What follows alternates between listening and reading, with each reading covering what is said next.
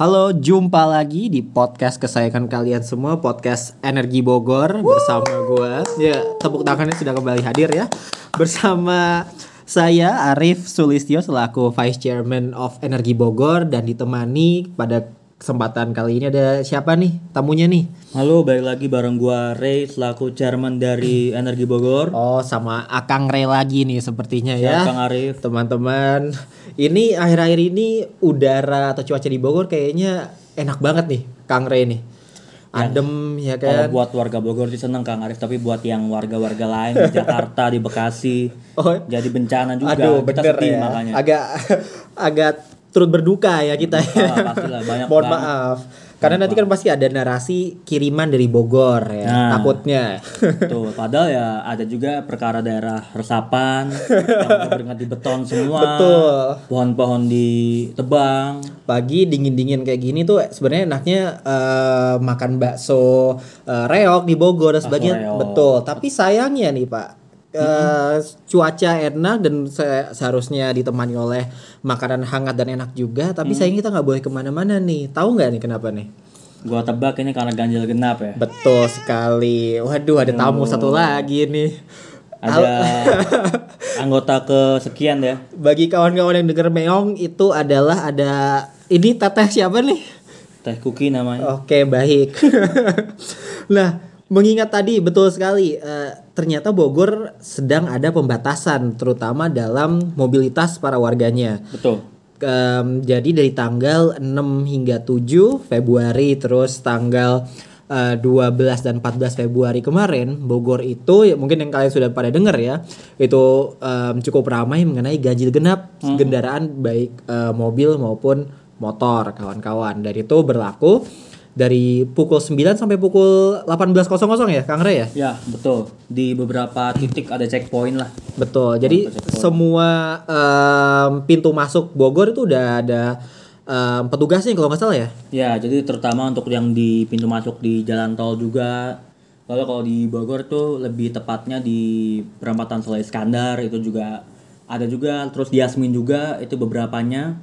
Jadi ada beberapa yang berjaga juga gitu ya, kita bisa lihat. Dan memang mungkin yang menarik sih kalau buat kita sih soal wacana ini kan sangat tiba-tiba nggak sih? Benar, benar banget. Jadi intinya mungkin hanya ada kabar sekitar satu minggu lah, satu minggu sebelumnya atau beberapa hari sebelumnya ada kabar ganjil genap. Ya. Terus setelah itu empat hari lima hari kemudian langsung diberlakukan. Iya, benar sekali. Nah jadi, nah itu makanya kita bingung kan. Soalnya kan memang uh, yang namanya governing the government itu kan memang sangat erat dengan Uh, kita bisa lihat seperti trial and error lah ya. Betul. Nah, tapi kalau menurut gue sendiri di saat COVID ini memang bukan saatnya untuk trial and error gitu ya. Karena memang uh, sebaiknya adalah bikin kajian dulu secara matang gitu loh. Dalam artian setelah percobaan berapa lama seperti apa hasilnya. Jadi kalau ini tuh terkesannya adalah mungkin ada pihak-pihak yang pengen mencari exposure gitu ya. Mm-hmm. Gue gak tahu.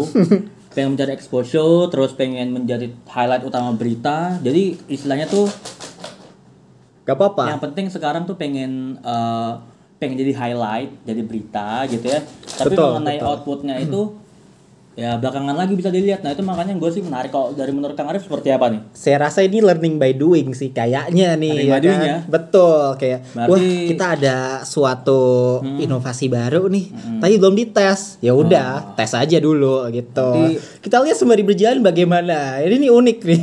Lumayan mirip-mirip zaman kita ikut Ormawa dulu ya. Sedikit lah, ben- ya. bener Kang, bener. Nah, error tapi ini di hmm. apa? Di skala pemerintah langsung dan memakai budget negara. Nah, setuju. Ini ini yang menarik gitu ya karena bukan jumlah yang main-main lah yang dikeluarkan juga. Nah, karena nih ganjil genap kan memunculkan pro dan kontra ya Kang ya. Ya pasti. Uh, dan akhir-akhir ini sepertinya mulai uh, notice tuh atau aware si uh, Pemkot Bogor mengenai pro dan kontra ganjil genap ini. Hmm. Sampai akhir-akhir kemarin kan mungkin bagi kawan-kawan yang sudah ataupun memfollow ya akun Instagramnya Pemkot Bogor mereka hmm. kan uh, Pemkot Bogor atau Bima Arya ya kalau nggak salah. Bima Arya ya sorry. Bima Arya itu kemarin merilis video uh, I G T V kalau nggak salah ya hmm. lebih tepatnya.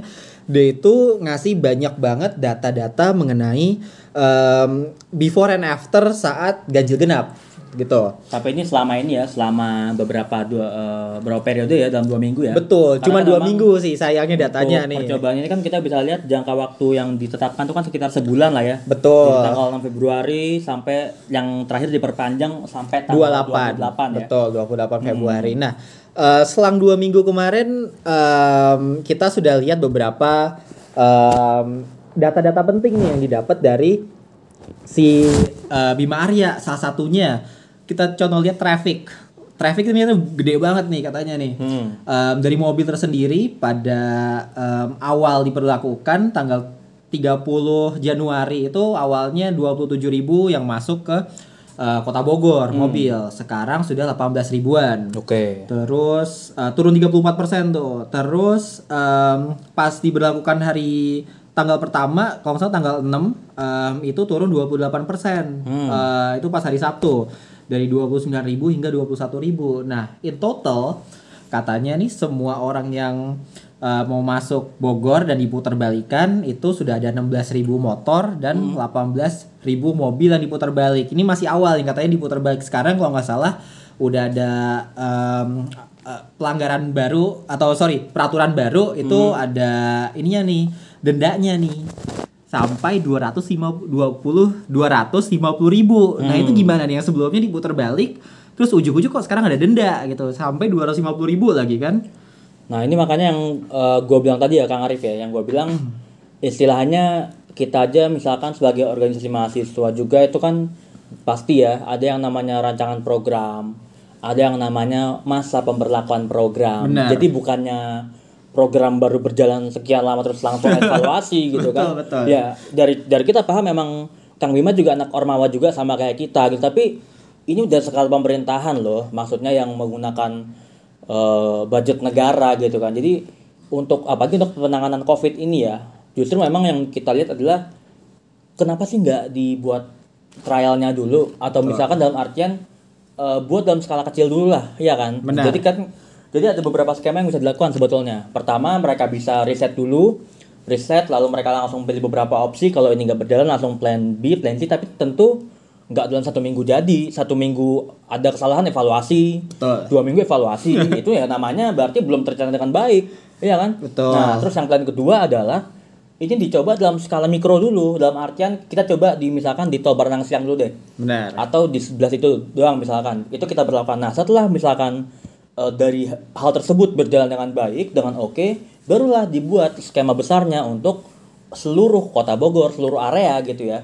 Apalagi memang terkait dengan akses keluar masuk kendaraan uh, dari luar kota. Benar. Nah, bukannya yang awalnya langsung putar balik, lalu sekarang ada dua ratus lima puluh ribu, dua ratus lima puluh ribu terus ada apa lagi segala macam. Jadi menurutnya tuh yang diked- yang dikedepankan itu adalah persiapan yang matang gitu, karena ini kan buat masyarakat juga gitu kan. Betul. Jadi jangan uh, ya memang kita lihat value beritanya luar biasa ya, karena di seluruh kota, di seluruh pemerintah daerah mungkin cuman Kota Bogor yang menerapkan ganjil genap. Begitu juga dengan P P K M ya. Betul. Yang skala mikro ini kan dulu kan juga berawal dari Kota Bogor juga, dan kita paham lah maksudnya ada kebanggaan tersendiri kan, karena kita melihat P P K M ini kan juga diberlakukan Jawa Bali kemarin ya. Yes. Berarti maksudnya konsep dari Kota Bogor nih secara luar biasa diterapkan lah, tapi nggak bisa gitu juga gitu, nggak bisa terus terus seperti itu gitu sih Kang Kang Arif kalau gue. Tapi meskipun begitu agak capek ya mengenal istilah baru lagi, betul? Jadi iya, betul. P P K M sebelumnya P P K M, P S B B, P S B B lalu ada P P K M skala mikro. Gage. Nah, apa tuh? Tahu nggak? Ganjil genap. Oh gage. Ya. Baru lagi. Genap, ada ini yang makanya. Jangan salahkan ya kalau persepsi masyarakat itu istilahnya cuman kayak eh, mungkin kalau kayak ada meme, kalau ada satu hal yang eh, tidak berjalan baik dan bocor langsung tempel lagi dengan istilah baru. Program istilah, saya tahu itu meme. Nah, program istilah baru. Misalkan betul. P S B B tak berhasil, tempel P P K M skala mikro. Jadi bener.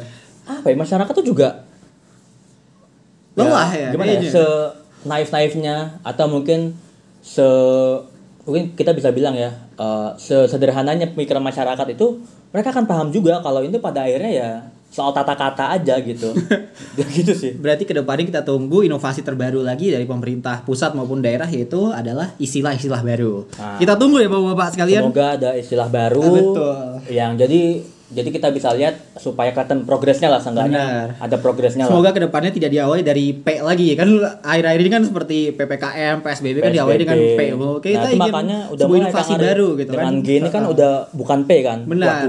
Ada P S B B, P, kayak apa? Uh, P P K M. P P K M ini ganjil genap, berarti ini udah cukup. Oh iya, benar-benar sudah G, sudah G. Pokoknya nanti ada yang lebih baru nah, lagi. Nah, selain dari jumlah uh, mobil maupun kendaraan yang masuk ke Kota Bogor, ternyata ganjil genap ini juga membawa perubahan pada beberapa sektor lainnya. Hmm. Seperti contoh nih, um, diyakini oleh Bapak Bima Arya ataupun hmm. kemarin yang disajikan di videonya Bapak Bima, itu katanya terjadi banyak penurunan kerumunan di uh, beberapa wilayah Kota Bogor. Seperti hmm. Bogor Tengah ada empat puluh hingga empat puluh empat persen, Bogor Selatan sampai tiga puluh persen, Bogor Timur empat puluh persen. Ini uh, sisi positifnya ya. Terus dari sisi uh, tren kasus covid sembilan belas yang katanya juga uh, ada tren penurunan yang uh, dia bilang dari tanggal tiga puluh Januari hingga lima belas Februari itu diawali dari seratus empat puluh satu, terus tingkatnya itu seratus delapan puluh tujuh di pertengahan tanggal tersebut dan hmm. sekarang uh, sudah mencapai seratus lima. Jadi penurunannya cukup jauh tuh dari seratus empat puluh satu, seratus delapan puluh tujuh naik banget terus turun anjlok sampai seratus lima sekarang. Hmm. Um, tapi di banyaknya um, tren positif tersebut dari uh, penurunan kerumunan dan uh, penurunan kasus COVID, ternyata juga ada yang harus dikorbankan. Salah satunya itu adalah uh, dari tempat wisata itu omsetnya ternyata anjlok juga tuh Pak tuh, hmm. uh, Kang yeah. Ray. Salah satunya seperti restoran sampai empat puluh lima persen, wisatawan dari um, tiga puluh hingga enam puluh persen. Jadi wah ini terdampak banget sih. Hmm. Terus hotel juga. Uh, Meskipun tidak terlalu terdampak banget, tapi tentatif mereka. Yang paling tinggi itu sempat uh, turun hingga tiga belas persen. Jadi kembali lagi ini um, dilematis juga untuk pemerintah ya untuk mengadakan ini dalam satu sisi. Um, ya mungkin trennya turun dalam kasus COVID, uh, tapi juga mengorbankan dari segi, segi uh, wisata sama uh, uh, apa orang-orang yang datang ke Kota Bogor gitu untuk uh, menaikkan uh, perekonomian gitu. Itu hmm. bagaimana tuh? Ya tapi yang pertama mungkin kita tetap apresiasi ya karena ada penurunan kerumunan ya. Iya sih. Bilang penyebab covid sembilan belas itu kan paling banyak kan karena ada yang banyak kerumunan. Nah, jadi katanya juga sampai klaster keluarga juga turun loh katanya ya. Sih benar. Nah, jadi menarik dengan menurunnya tingkat kerumunan ya berarti jelas uh, tingkat potensi adanya COVID akan semakin menurun. Betul ya? Betul. Nah, tapi pada saat kita bilang bahwa tren kasus covid sembilan belas itu menurun, kita juga harus pastikan. Nah, jadi apakah Uh, memang dengan seiring pengetatan kebijakan ganjil genap, apakah tracing covid sembilan belas pun juga diperketat lagi? Tracing, nah, betul. Atau misalkan dengan adanya pengetatan di jalan raya, tapi di tempat-tempat kesehatan dilonggarkan. Bener. Itu ya? Itu da- dari pihak kita nggak tahu karena. Bener, dalam, bener. Dalam artian, ya mungkin seperti yang kemarin ya sempat ada data beredar. Kenapa sih? Oh di Indonesia ini mulai menurun nih tren COVID-nya, tapi padahal kita lihat ternyata tracing COVID-nya yang juga dilonggarkan. Benar. Ya jelas uh, dong kalau betul, misalkan betul. Tracing COVID-nya dilonggarkan, ya jelas tingkatnya akan menurun. Apalagi kemarin kalau teman-teman ingat ada dari Lord di kabinet kita, gua nggak usah sebut namanya, gua takut ada nasi goreng lewat nih, betul. Ada nasi sore ya. Paham lah ya Bapak Menteri nah, Lord itu. Nah, betul. Jadi dia bilang ada dua juta data yang masih belum terinput. Waduh. Data tracing COVID dua juta belum terinput. Nah. Juta.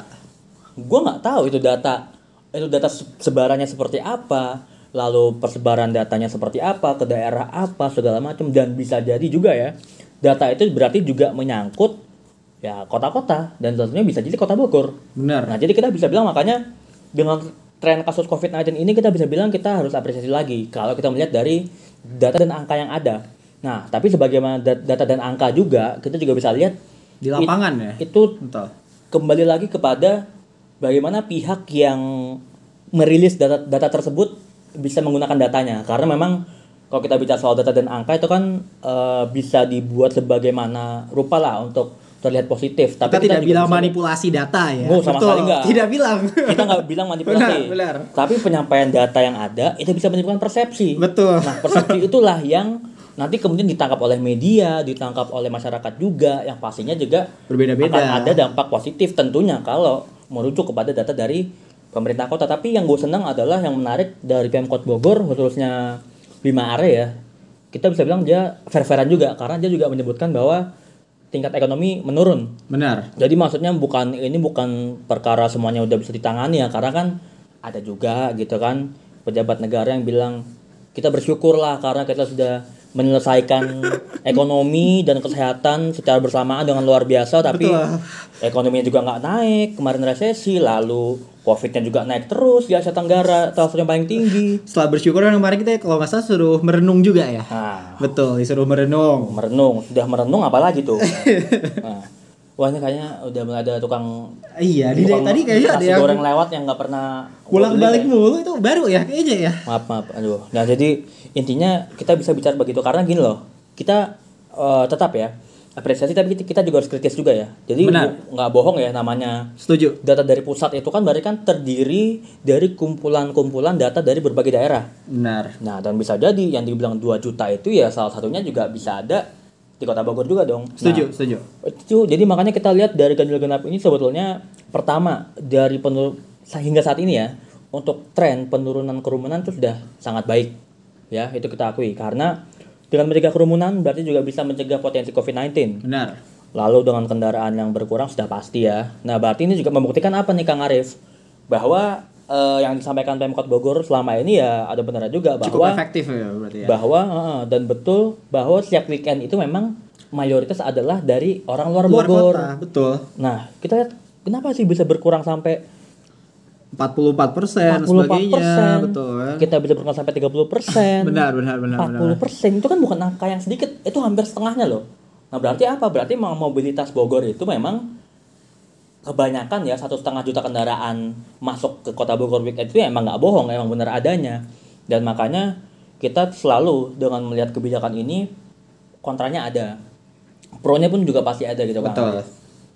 Apalagi sekarang uh, pengunjung mal juga semakin turun nih uh, katanya dari data Kang Bima Arya B T M sampai tiga puluh tiga persen. Karena Smart sempat terbakar juga B T M. Kita kita sedih juga ya. Betul ya. Karena itu mal yang itu ikonik lah ya. Ikonik banget. Terus memang dari Tugu Kujang mal pertama yang kita lihat itu ya sebelah kiri Botani ya. Kalau dari situ langsung kita bisa ke B T M. Betul, Elos juga udah dua puluh lima persen, hmm. terus Yasmin tujuh belas persen. Uh, terakhir kali ke mal udah kapan tuh Kang Ray nih? Terakhir kali ya? Itu untuk beli kebutuhan mah masih dua tiga minggu lalu lah. Oh, dua tiga minggu lalu. Itu juga untuk beli keperluan juga. Apakah keperluan. Masih ramai? Mal-mal. Masih ramai. Oh, masih ramai. Jadi masih enggak tahu nih ya. Nah, kita ya nah, betul betul. masih masih banyak juga orang yang di nongkrong-nongkrong di tempat donat ya. Baik. Banyak tempat donat. Tempat ya. Kopi banyak. Nah, selain uh, munculkan um, apa banyak perdebatan pro kontra, hmm. kemarin juga ada yang naik nih mengenai uh, ganjil genap kemarin katanya ada suatu L B H ataupun hmm. L S M, saya tahu sih aliansi antara kedua itu hmm. mau menggugat uh, Pemkot Bogor nih katanya. Oke. Okay. Dengan dalih wah ganjil genap ini merusak roda perekonomian nih, terus oh. katanya ada unsur politis. Nah, ini sebenarnya gimana sih? Dalam satu sisi kan emang pemerintah itu mau mengusahakan penurunan tingkat um, covid sembilan belas kan di kota hmm. gitu, biar tidak adanya klaster keluarga lagi. Terus uh, tingkat kasusnya juga tidak terlalu uh, terus menanjak. Tapi hmm. di sisi lain kok malah ditentang sama warganya ataupun sama L B H dan L S M ini yang katanya wah merusak roda perekonomian. Hmm. Terus pasti ada unsur politis. Nah ini agak membingungkan ya. Itu sebenarnya gimana nih kalau menurut Kang Ray ini?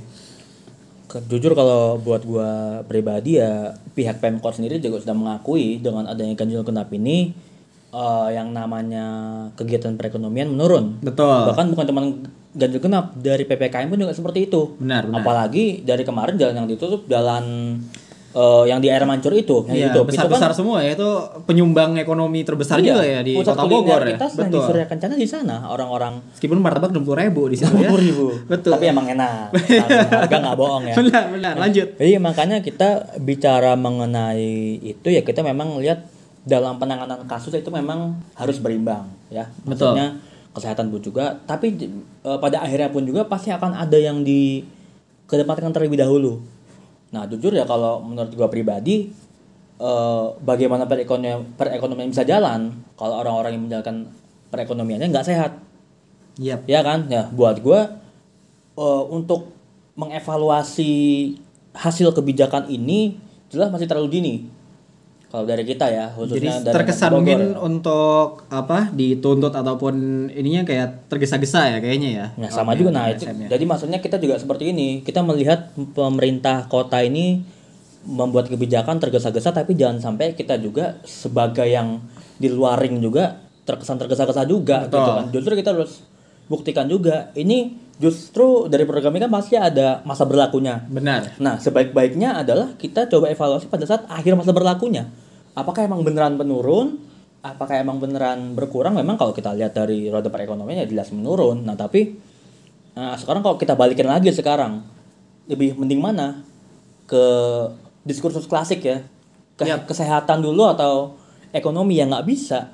Kita nggak bisa milih keduanya gitu, tapi kita harus kedepankan bersama-sama. Nah makanya kalau dari pihak Energi Bogor sendiri ya, itu makanya kita juga masih belum mau menyampaikan apakah kebijakan ini kurang efektif, gagal, atau berhasil. Jelas karena ini masih ada di pertengahan. Benar. Masih ada satu minggu lagi ya Kang Arif ya. Untuk, betul sekali. Untuk kita lihat bagaimana uh, proses dan progresnya bagaimana. Nah, dua puluh delapan ya terakhir betul ya. dua puluh delapan. Nah, tapi kita nggak tahu kalau misalkan diperpanjang lagi. Kalau diperpanjang lagi.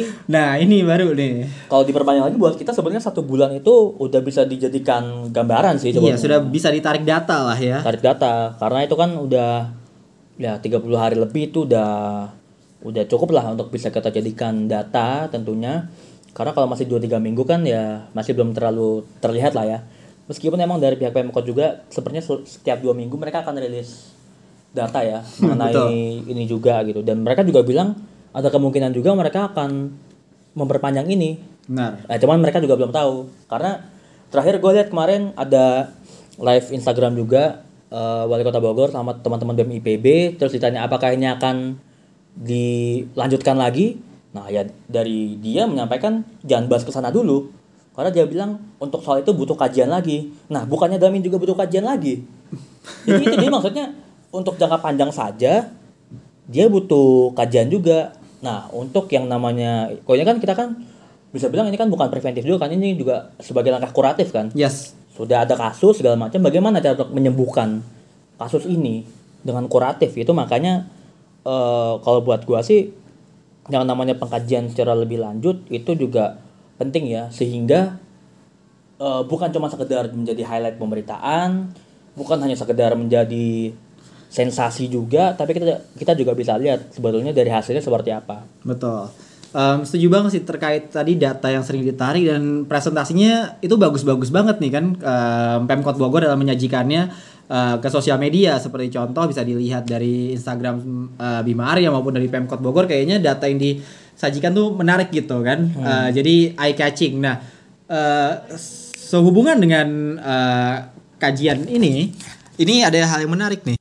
Nah, yang menariknya kemarin um, sempat lihat nggak tuh um, apa kontennya Pak Bima Arya ya kalau nggak salah, dia itu naik di belakang mobil um, Pemkot Bogor kalau nggak salah ya. Ada, uh, saya agak lupa tuh.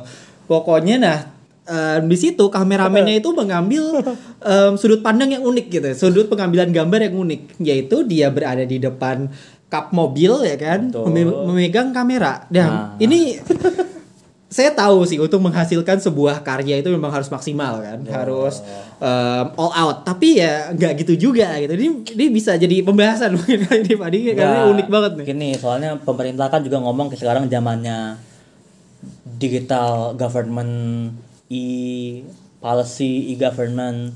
Tapi kan ada juga teknologi bernama tripod, Kang Ari. Tripod, betul sekali. Dan nggak susah juga kok, tinggal pasang mm-hmm. doang, tempel doang. Pertama itu itu kita bisa lihat membahayakan kameramen. Betul. Yang kedua itu membahayakan pengendara juga. Karena itu di syuting kita lihat lokasi di Jalan Baru uh, ya. Jalan Baru. Jalan Baru. Di Jalan Baru. Itu jadi, rame banget ya kawan-kawan. Bagi yang gitu belum ya tahu, Jalan Baru itu um, ber- ada berapa ruas jalan ya? Satu, dua, tiga kalau nggak salah ya. Tiga. Tiga ruas jalan itu rame banget di situ. Uh, bagi kawan-kawan yang belum tahu, dan rata-rata kecepatannya mungkin tiga puluh kilometer lebih kali ya. Ya itu betul. Itu minimum tuh. Itu minimum. Itu kalau goyang dikit aja tuh, itu kameramen waduh keselip final destination nih, mohon maaf. Aduh, gitu itu, ya. Itu kita makanya gini loh, kita bingung juga Kang Arif, karena mungkin kalau mengutip istilah ini ya, istilah Budiman Sujatmiko ya, dia bilang emang sekarang tuh eranya memang harus esensi bertemu substansi juga. Asik. Gitu. Jadi Esensi bertemu substansi dan esensi bertemu sensasi. Benar. Nah, jadi kita lihat sebetulnya banyak program-program yang bagus gitu ya, tapi dalam satu sisi kita nggak tahu apakah ini emang direncanakan seperti itu pengambilannya atau memang di take untuk diviralkan, kita nggak tahu gitu. Cuman kita soalnya lihat uh, highlight pemerintah nasional terhadap uh, kota kita ini semakin tinggi ya. Betul. Di semakin hari-harinya gitu ya, semakin tinggi. Cuman kita bisa lihat jumlah sensasi dan esensinya mungkin di akhir-akhir ini lebih banyak sensasi, sensasi mungkin ya, sensasi. Kita, kita makanya nggak tahu juga gitu. Jadi makanya harapan kita ya lebih lebih lah lebih berfokus kepada esensi esensi lah esensi dan juga jangan jangan pernah membahayakan staff sendiri lah. Betul sekali. Jadi kembali lagi mungkin bapak-bapak di pemerintahan manapun ya, atau mungkin pun. atau mungkin teman-teman kita juga milenial yang nanti ke depannya oh, iya, benar. bakal jadi kepala daerah, jadi apa, tolong jangan seperti itu juga gitu jadi, kan. Baik pemerintah kota maupun provinsi maupun pusat, uh, kita mendukung dengan adanya apa data-data menarik di Instagram feed dan sebagainya, kan itu via desain. Tapi kalau mau ngambil secara live dengan mengambil uh, video rekaman di atas kap mobil, mungkin itu agak sedikit dihindari kayak ya. Nah, jangan bukan dihindari lagi, jangan dilakukan. Oh, sorry ya benar. Nah, jangan dilakukan. Wajib di ban. uh, gitu aja. Itu kan jadi kita makanya tuh sekarang tuh emang bingung juga Kang Arif ya, karena mungkin untuk kepala daerah sekarang itu dilemanya adalah mereka nggak muncul di sosmed, masyarakat nggak tahu mereka kerja atau enggak. Bener. Terlalu sering di sosmed dibilang banci kamera. Makanya ya memang itu makanya proporsinya harus berimbang antara kedua Bener. hal itu gitu. Itulah. Unik sekali, padahal harga tripod ataupun uh, tongsis berapaan ya? Akhir-akhir ini saya, saya belum searching nih masalahnya nih. Lu menurut gue lebih keren pakai tongsis loh. Maksudnya akan kelihatan lebih natural lebih gitu ya. Lebih kekinian juga kan. Natural Bener. dan agak gitu lebih bagus lebih bagus lah. Betul. Setuju. Aduh. Nah, speechless gua nih. Um, itu itu hal yang pertama yang um, sedang up to date di Kota Bogor uh, akhir-akhir ini. Nah, selain um, up to date juga, uh, ternyata kemarin ganjil genap itu kembali lagi memunculkan sebuah uh, event berita baru tuh. Kan? Apa itu? Kemarin saat ganjil genap diberlakukan, itu ternyata ada, nggak bisa bilang segerombolan atau segerombolan kali ya. A- ada sejumlah individu lah ya, ah. sejumlah individu. yang sedang konvoy motor. Ini notabenenya bukan motor yang seratus dua puluh lima cc yang kawan-kawan punya ataupun yang orang banyak meting, punya meting. Seperti saya gitu ya, tidak di tidak lebih dari seratus lima puluh cc, lebih besar cc-nya moge alias ya. Itu um, melanggar ganjil genap dan itu sayangnya mereka baru ditindak katanya setelah viral atau sehari setelahnya gitu. Nah itu coba bisa dituntun um, dong Kang, uh, event ini ataupun um, peristiwa ini seperti apa sih, uh, kok bisa meng, uh, menghebohkan banget, menggemparkan banget gitu. Jadi cukup menarik ya, jadi beritanya itu kan sebetulnya karena memang ceritanya katanya sekelompok orang yang naik moge ini mereka dari puncak ya. Betul. Dari Kabupaten Bogor, dari uh-huh. puncak, lalu mereka memang rutenya adalah melewati Kota Bogor. Ah. Nah, memang mereka melewati itu pada saat jam katanya ya, katanya saat Jumatan. Padahal kita tahu juga proporsi polisi itu tidak semuanya beragama mayoritas Indonesia. Kenapa tidak ditempatkan di sana, kan kita juga bisa melihat juga kan. Nah, jadi kalau seperti itu uh, yang menarik juga ya Kang Arif ya. Kita juga melihat ada statement dari salah satu petinggi juga. Betul. Uh, dari instansi tersebut ya, Betul. yang bertugas mengawal itu bilangnya adalah itu itu uh, bukan apa? Bukan kecolongan itu bukan, itu bukan kecolongan, tapi karena tidak ada penjaganya itu kecolongan namanya Pak. Aduh. Jadi jangan jangan tuh pakai ev, ev, apa eufemisme gitu lah, jangan dihalus-halusin lah. Jadi kita bilang uh, bingung juga. Berarti ini ya, ada ada triknya Pak untuk lolos dari ganjil genap bagi kawan-kawan. Kita tidak apa ya um, tidak menghimbau untuk melakukan hal tersebut gitu, ah. tapi ternyata ada triknya nih untuk lolos dari ganjil genap. Kalian kalau mau ke puncak nih yang uh, mungkin platnya tid- uh, apa tidak sesuai dengan tanggal, silahkan O T W pas sholat Jumat. Nah, lolos tuh. Nah itu itu itu menarik kan. Padahal gini loh, padahal maksudnya kan uh, aturan itu kan diadakan juga ada jamnya. Betul. Jamnya itu kan memang kan berarti berlaku selama jam tersebut. Benar. Nah, kan pasti kita kita kalau kita ngomong soal istirahat kan nggak mungkin jumlah jumlah S D M yang menjaga cuma segitu-segitu aja. Kan ada yang namanya shifting. Yes. Ada yang, ada yang namanya pergantian uh, penjaga segala macam. Apalagi pada saat Jumatan, kita apa ya? Janganlah, jangan jangan jangan mempermudah sesuatu hal lah. Jadi istilahnya uh, dengan adanya peristiwa ini terus bilang ya itu bukan kecolongan, ya nggak bisa, Pak. Yes. Ya jadi ke, sekarang alasannya kenapa mereka bisa lewat? Karena tidak ada penjagaan. Alas, alasannya bukan pada saat sholat Jumat, tapi kenapa tidak ada yang menjaga di situ? Bener. Dan takutnya kalau seandainya nih, seandainya mereka lolos ya ini ya, dan itu nggak viral gitu. Itu takutnya um, apa ya? Sebagian besar masyarakat menganggap kok ada perilaku yang spesial terhadap hmm. orang-orang yang uh, kelas yang lebih tinggi, yang notabene memiliki motor gede gitu. Kalau seandainya yang lewat mungkin pedagang pasar di jam yang sama dan langsung kebetulan juga ada petugas gitu, mungkin atau bisa lebih berat gitu kan ya. Itu makanya soal stigma stigma kendaraan bersesi besar ini kan emang udah besar dari lama kan, maksudnya apalagi biasanya ya kita nggak bohong juga, ini fakta di masyarakat ya, setiap ada uh, kegiatan mereka berkendara jarak jauh pasti ada yang mengawal. Betul. Siapa yang mengawal? Ya mungkin kebanyakan yang seharusnya menjaga juga. Jadi jangan sampai stigmanya muncul di masyarakat. Mungkin memang keesokan harinya setelah viral, Pemkot bikin press conference, orang-orang ini di apa terpaksa melapor kepada pemerintah. Tapi sekarang pertanyaannya kalau nggak viral apakah akan tetap ditindak? Yes. Jadi, betul. Jadi kita lihat sekarang juga masyarakat kita ini melihat penegakan hukum juga itu bukan berdasarkan pada laporan, tapi viral atau enggak. Karena kalau viral, jadi penegak hukum, hukum tersebut mau tidak mau harus menyelesaikan itu. Bener bener bener bener. Ya kan gitu kan, harus harus menyelesaikan. Lucu itu sekali bener ya. Jadi kalau zaman sekarang tuh kasus, makanya orang-orang mungkin mikir kalau ada kasus apa, kenapa nggak dilaporkan? Buat apa gue laporkan kalau nggak viral?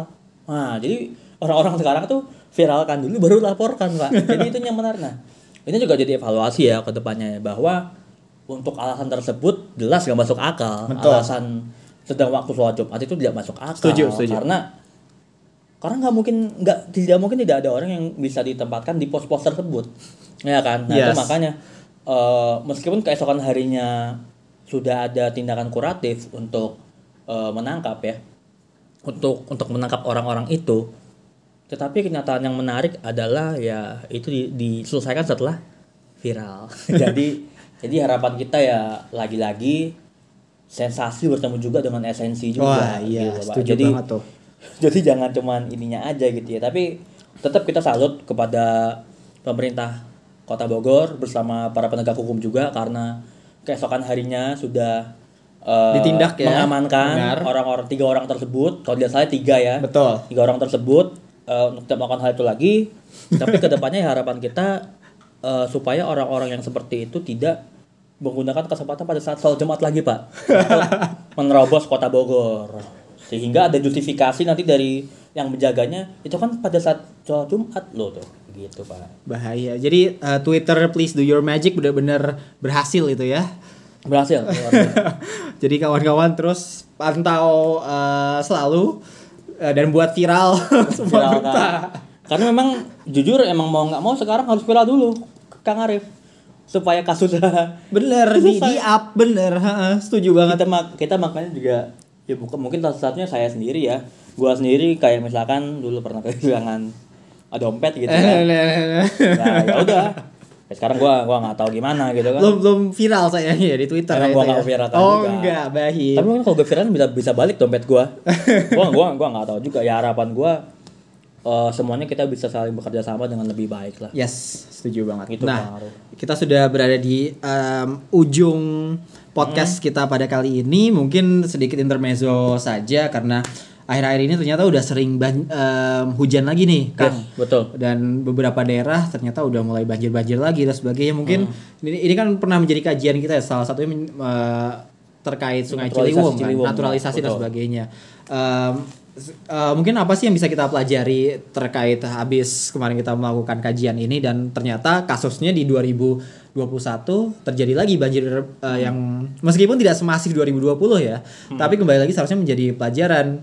Uh, ternyata banjir itu selalu terjadi tiap tahunnya, apalagi habis tahun baru dan sekarang uh, tahun dua ribu dua puluh um, Tol T B Simatupang itu nggak ya kelelep nggak ya nggak ya itu Terendam juga. Terendam juga. Oke, okay, baik. Sekarang terendam lagi kawan-kawan. Nah, itu um, hal yang mungkin kita bisa pelajari apa sih, Pak? Apalagi kita sempat uh, melakukan kajian terkait oh. itu kan kemarin.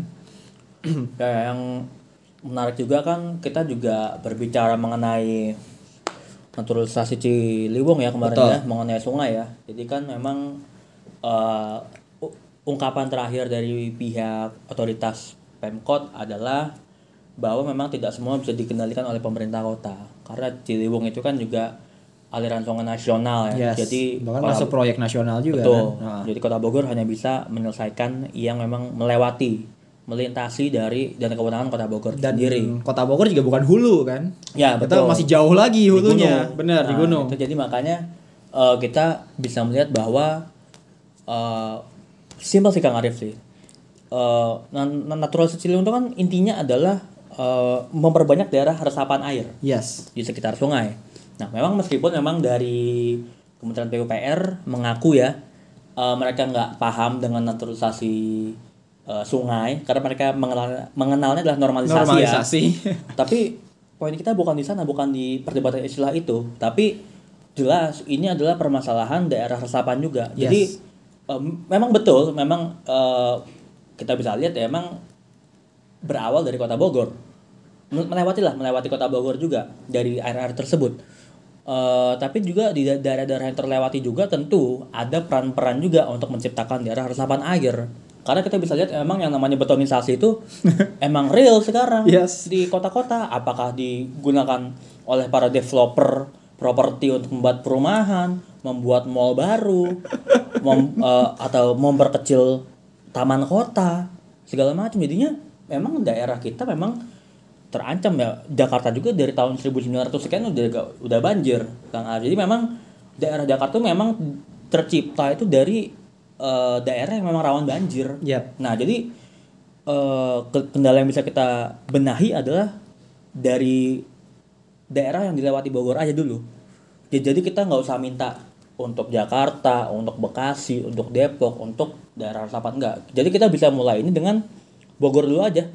Kalau Bogor bisa memperbanyak lagi daerah resapan airnya yang terutama terlewati oleh badan sungai Ciliwung juga, ya buatlah.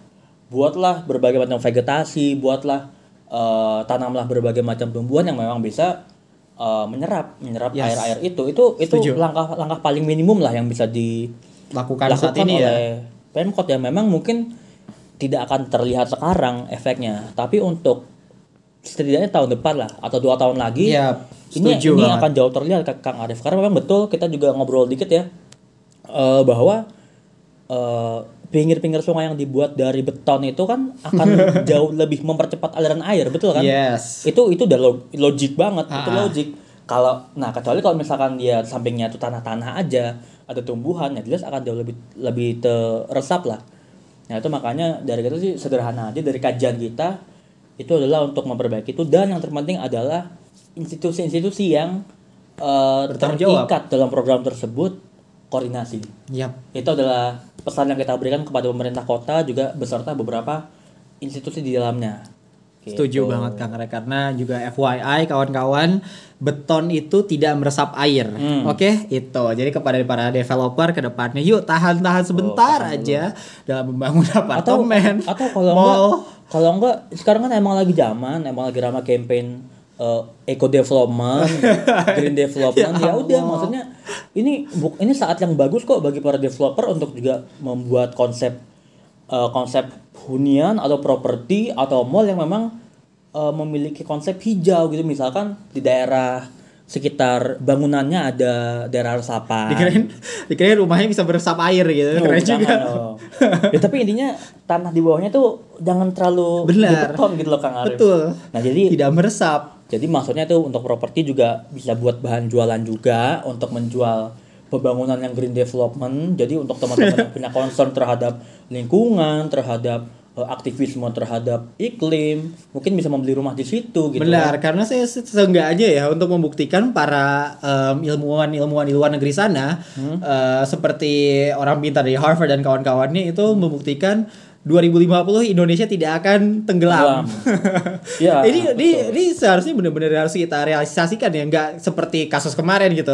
Kayak um, apa peneliti Harvard bilang di Indonesia itu uh, kasus covid sebenarnya sudah datang Potensi. ataupun ah. sudah ada, tapi salah satu Uh, mantan petinggi mantan petinggi bilang uh, di kementerian yang sekarang udah jadi dubes di Spanyol di Madrid. Gue nggak tahu kenapa dia ditempatin di Spanyol.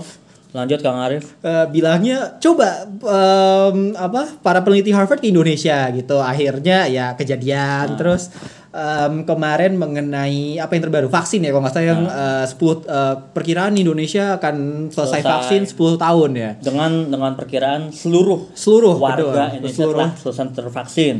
Katanya sepuluh tahun. Terus nah. akhirnya ada salah satu petinggi juga bilang, "Coba main-main ke Indonesia." Nah, takutnya nih semakin banyak apa penelitian bilang dua ribu lima puluh Indonesia akan tenggelam karena tidak ada resapan air dan tidak membangun um, daerah uh, hijau yang lebih banyak. Mereka bakal bilang lagi, coba mereka suruh main ke Indonesia, beneran tenggelam gitu men, bahaya karena, ini. Karena kita udah berkali-kali kemakan hal kayak gitu. Betul. Ya. Gue nggak tahu ke ke ke kearoganan para petinggi itu kebanyakan ya berbalik lagi. Ayah. Sampai ada yang ngomong nasi kucing terus orangnya positif covid. Gue, jadi ayolah kita pusing. Kita belajar lah. Kayak men- karena kita lihat Jakarta itu kan juga memang kita dari Jakarta aja ya, itu kan emang rawan, rawan banjir. Kita juga bisa lihat kota-kota di dunia kayak Amsterdam atau kayak uh, di Venice di Italia gitu kan ya. Yes. Emang basically itu itu terendam beneran itu. Mereka memang terendam, tapi maksudnya dengan keadaan terendam mereka masih bisa uh, menjalankan kehidupan di sana. Amsterdam pun seperti itu, Rotterdam lah atau kota-kota yang lain. Jadi, jadi maksud kita nggak ada salahnya loh kita untuk belajar juga konsep-konsep seperti itu supaya memang yang yang di belakang Arif dua ribu lima puluh tenggelam tuh nggak akan terjadi gitu loh. Itu kan. Jadi kawan-kawan siap-siap ya nanti kalau mau ke KOKAS atau ke G I pakai getek. Nah, kan ngeri ya. Jadi maksudnya mungkin bagi orang Venesia mungkin berat seratus ton udah nggak masalah. Pakai. Benar. Kalau kita kan, waduh, kalau kita dari Bogor mau ke KOKAS gimana? Masa, betul sekali ya. Masa naik ini juga. Speedboat pak. Naik speedboat. Speedboatnya ada platnya. Terus nanti di platnya nanti ada ada polisi speedboat juga. Nanti aplikasi Gojek bukan lambang ojek lagi. Gobot namanya. Gobot. Nah, ini, itu itu itu aduh. Itu udah. Waduh bahaya bahaya ya. Yes. Itu udah kayak pos pos apokaliptik ya. Pos apokaliptik gitu loh, Pak. Pos apokaliptik bener. Gila. Hidup ya, di dunia um, cyber. Kakak, aduh, ngeri lah. Jangan sampai begitulah. Yes, kayak cyberpunk bahaya. Oke. Okay. Okay. Baik, dengan begitu menutup akhir perjumpaan uh, kita semua di podcast episode kali ini. Uh, nantikan episode berikutnya kita akan membahas um, efektif atau tidaknya. Kita sudah ada jawaban ya untuk masalah uh, pro kontra ganjil genap ini. Kita bakal ada statement dari Energi Bogor dan mungkin akan uh, memfollow up dengan beberapa update-update berita terbaru. Segitu okay. saja ya teman-teman. Oke, terima kasih Kang Ray waktunya. Thank you, Kang Ray. Sampai jumpa di kesempatan berikutnya dan terima kasih banget teman-teman sudah mendengarkan. Uh, sampai jumpa di episode berikutnya. Salam Energi Bogor. Yes.